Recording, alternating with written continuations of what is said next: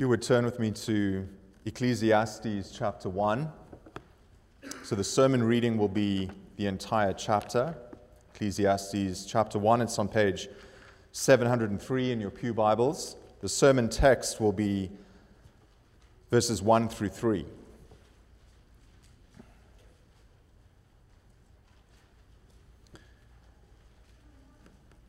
Ecclesiastes chapter one, starting at verse one, this is the word of God. The words of the preacher, the son of David, king in Jerusalem. Vanity of vanities, says the preacher. Vanity of vanities. All is vanity. What does man gain by all the toil at which he toils under the sun? A generation goes and a generation comes, but the earth remains forever. The sun rises, and the sun goes down and hastens to the place where it rises. The wind blows to the south and goes around to the north. Around and around goes the wind, and on its circuits the wind returns. All streams run to the sea, but the sea is not full. To the place where the streams flow, where they flow again. All things are full of weariness. A man cannot utter it. The eye is not satisfied with seeing, nor the ear filled with hearing. What has been is what will be, and what has been done is what will be done, and there is nothing new under the sun. Is there a thing of which it is said, "See, this is new"? It is already, it has been already in the ages before us. There is no remembrance of former things, nor will there be any remembrance of later things yet to be among those who come after. I, the preacher, have been king over Israel in Jerusalem, and I applied my heart to seek and to search out wisdom, all that is under the heaven. It is an unhappy business that God has given to the children of man to be busy with. I have seen everything that is done under the sun, and behold, all is vanity and striving, a striving after wind. What is crooked cannot be made straight, and what is lacking cannot be counted. I said in my heart, I have acquired great wisdom, surpassing all who were over Jerusalem before me. And my heart has had great experience of wisdom and knowledge. And I applied my heart to know wisdom and to know madness and folly. I perceived that this also is but a striving after wind. For in much wisdom is much vexation, and he who increases knowledge increases sorrow. Thus far, the reading of God's word, may he add his blessing to it.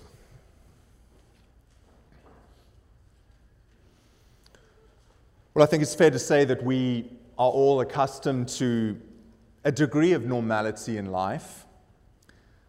It's almost cliche now, but I think the COVID pandemic has really shaken up our lives, more or less. Doesn't matter where you live around the world, it's, it's been a very difficult season.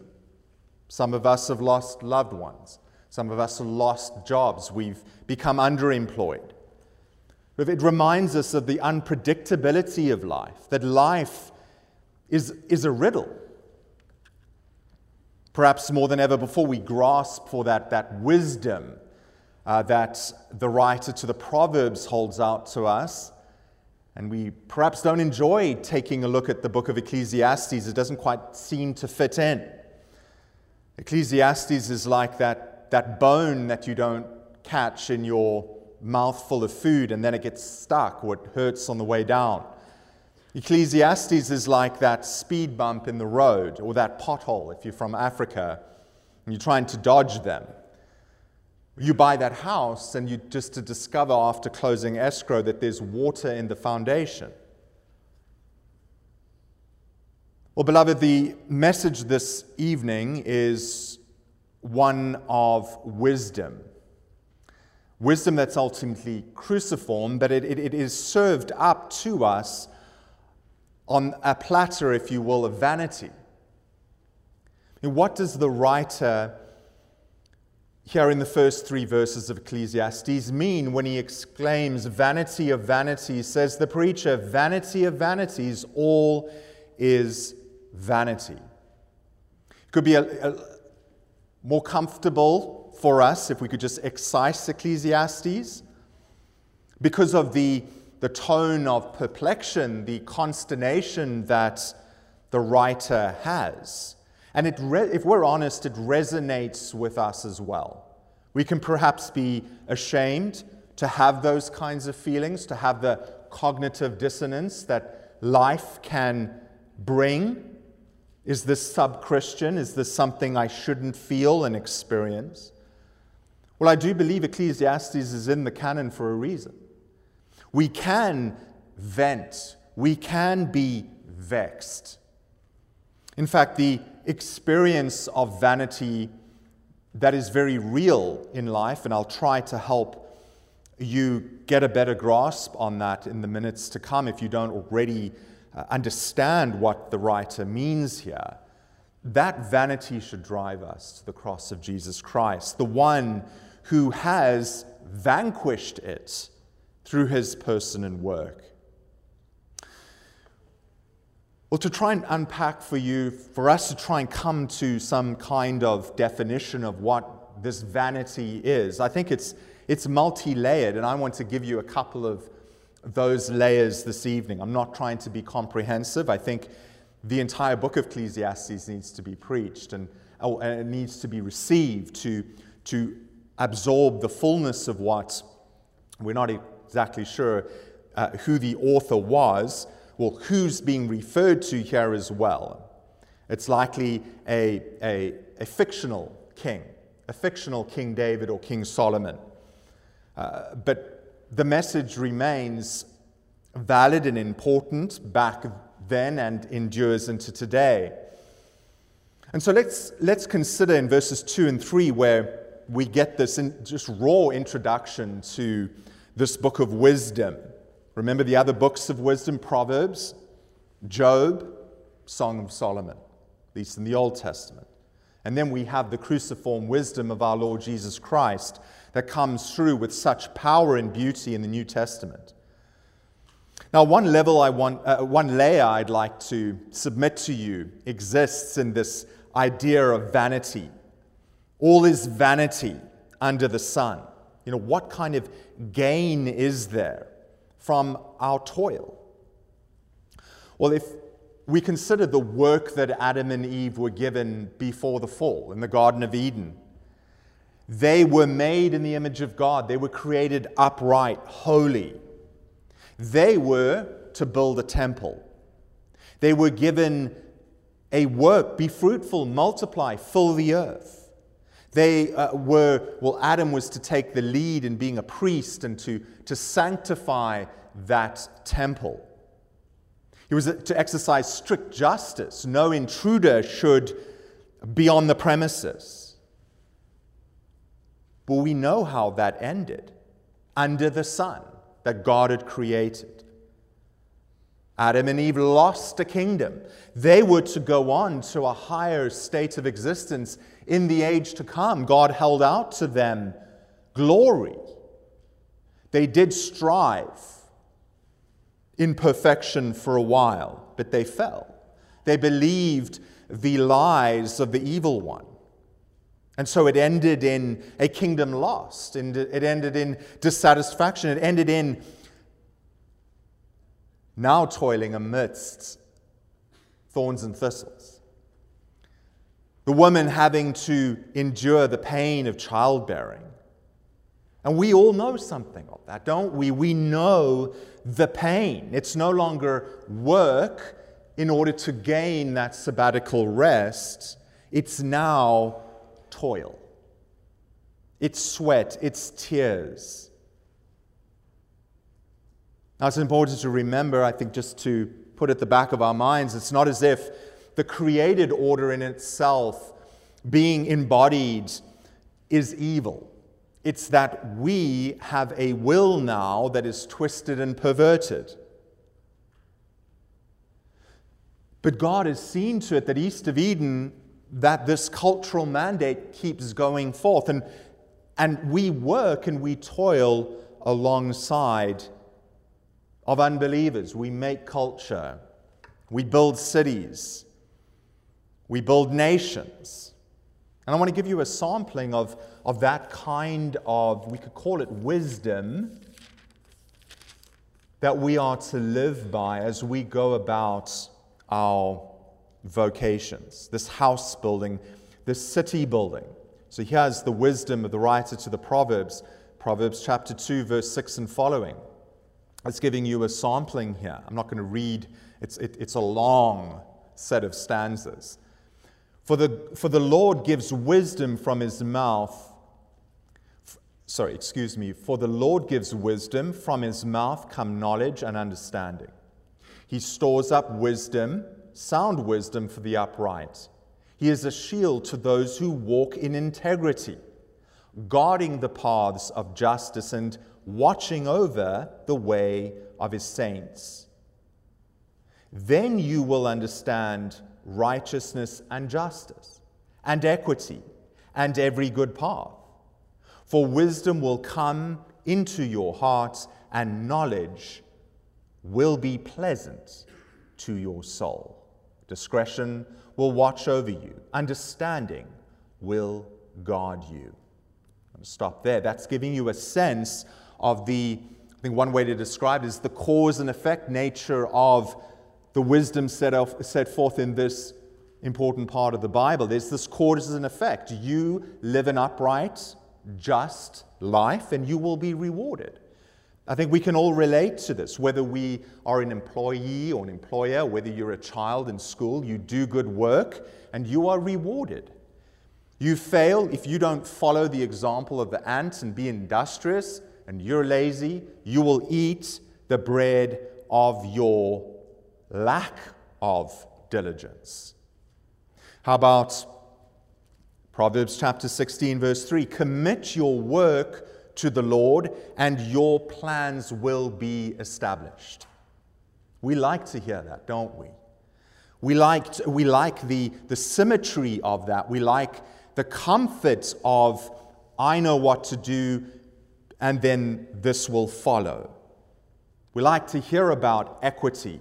We like to hear that, that indeed outcomes are predictable.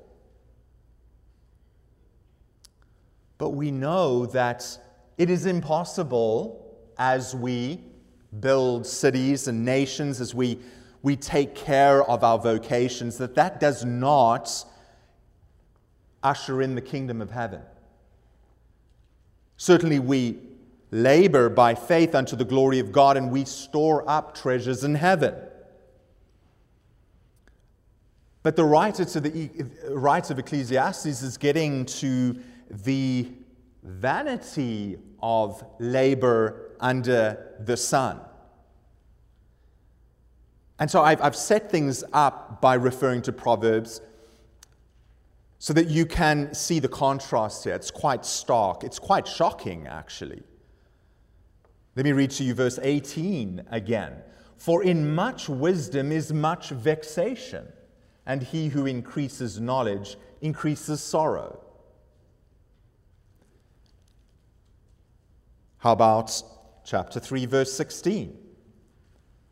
Moreover, I saw under the sun that in the place of justice, even there was wickedness, and in the place of righteousness, even there was wickedness.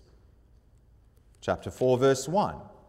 Again, I saw all the oppressions that are done under the sun, and behold, the tears of the oppressed, and they had no one to comfort them.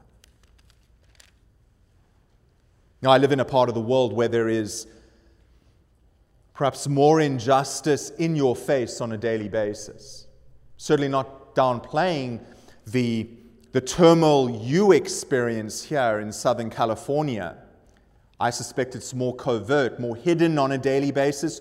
We see people on this, on this side, the street corner, who are begging, who in, in, in the cold of winter, we have, we have prostitutes and drug traffickers literally a few hundred meters from our houses. We have incredible poverty right next to incredible wealth. Just the disparity between the rich and the poor. We have a government that, that plunders the tax rands that are given to them, defrauds the people. I'm sure these, these have resonances with you as well. We are living in times where there is great oppression and injustice all around, but it can be easy to forget that, especially if things seem to be going well in our families, in our work, and we have this oasis in the desert, if you will, in the church. But there, there comes the speed bump again. There's the pothole. There's the water under the foundation of the house, because vanity continues to vex us because of the curse, because of Adam's sin. There's this vanity that everyone is subjected to under the sun. So I think in one, one way to describe this vanity is that it turns on its head the wisdom of Proverbs. And what I mean by that is you don't always see justice being done. God has established civil government, Romans chapter thirteen. How often does government not follow through on its calling? You do a good job for your boss, and then you get let go. You're perhaps a whistleblower. You've done the right thing, and you get ostracized. You raise your child well. You feed your child. You, you do what you're called to do, and then your child gets sick. Maybe gets a terminal disease. Where's the justice in that? I think what the wisdom, or the, the turning of wisdom on its head, this vanity in Ecclesiastes, has to do with the limits of our ability to work and toil under the sun in this present evil age. It's full of contradictions. There are ways that God moves that are inscrutable. It's a conundrum. How can this be? Yes, indeed, there's, there's much we can do in this life that's enjoyable, and there are gains to be made, but it's ultimately in this life, like vapor, like a mist, like a mirage. You grasp it for a time, and then it's gone. Death is, is the final word, unless the Lord takes us before. Life is on that journey to the dust for us. This is what the writer to the writer of Ecclesiastes is getting at, and it's disconcerting. Even the word, the, the Hebrew word here, hevel, is is is a it's onomatopoeia. It's it's it's the a word being being used to describe a, a sound that's that's associated with that word. It's, it's, it's like wind, blowing of air. I mean, think about wind, and it's mentioned in, in Ecclesiastes one and two. We all feel it, we can see its effects, but we can't quarantine it, we can't hold it, we cannot, we cannot grasp it and dominate it and control it. And in that sense, that's what we all come up against in this life. It's not, certainly not all that we experience in life. But it is, again, part of the riddle. And it can create a lot of anxiety. And it can create depression. But it is most certainly, beloved, not the final word on wisdom for us as believers. We are to have proverbial wisdom. We are to have the wisdom that's set forth for us in Ecclesiastes in order to navigate this life. But most importantly, we are to indwell. We are to meditate upon the wisdom that has come in Jesus Christ. And the thing about that is, to an unbelieving world, vanity hides that victory that Jesus has wrought. If you saw Jesus going about his life as a carpenter in his vocation, not, not hailing from a very impressive city, not a great vocation, and he just went about his calling, fulfilling the moral law of God, embodying wisdom. And people looked on and thought, how vain. He's going, he's suffering, he's, look at him on the cross. And here is God in his Son, Jesus Christ, conquering, vanquishing vanity that has come through sin and the curse. For through the mysterious work of God in his Son, suffering and dying and being raised again, you and I can have confidence, we can have hope, we can have strength when that vanity of life is felt. You could wake up tomorrow morning, struggle to get out of bed. You don't know what's going to happen on the road, in the workplace, with your child in the evening.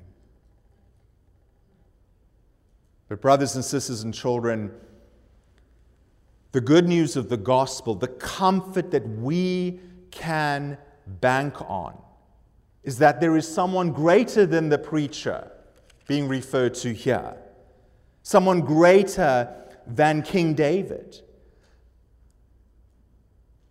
Our Lord Jesus Christ, the incarnate Word, wisdom enfleshed, who has come and who has established, who has built through his work, an eternal house. I think this is being predicted in Ecclesiastes five one.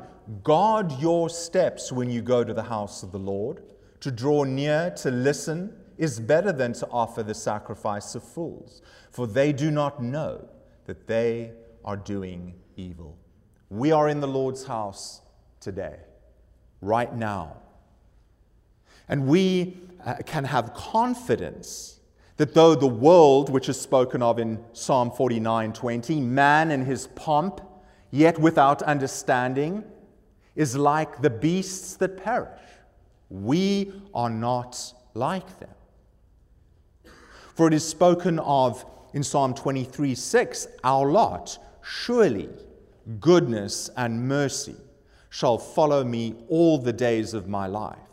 And I shall dwell in the house of the Lord forever. Second Corinthians five one, speaking of this great inheritance that is imperishable. For we know, Second Corinthians five one, we know that if the tent that is our earthly home is destroyed, we have a building from God, a house not made with hands, eternal in the heavens. And so as we go forth this coming week, bearing the image of Christ, recreated in him, we can labor, we can work amidst the mystery, the conundrums, the vanity, knowing that we are laying up treasures in heaven, even though it's hidden from the world, and it may seem quite unimpressive by the standards of this present evil age. Be of good courage, brothers and sisters and children. Keep fighting the good fight and running the race the Lord has set before us. Let us pray.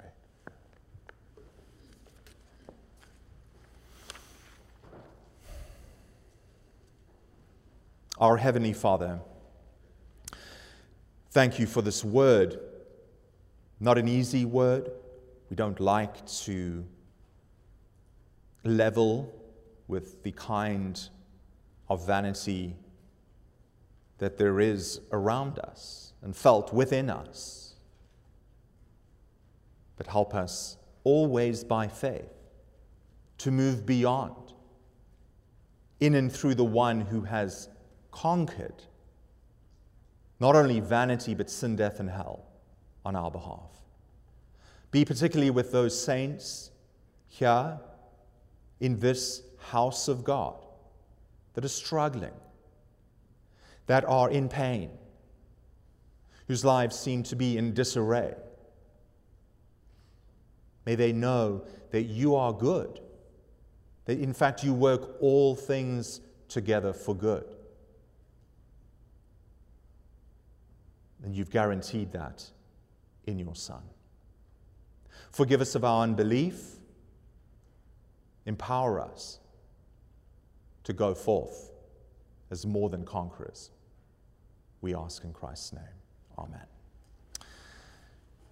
Our song of application is from Psalm one nineteen, page one nineteen E, stanzas one through four.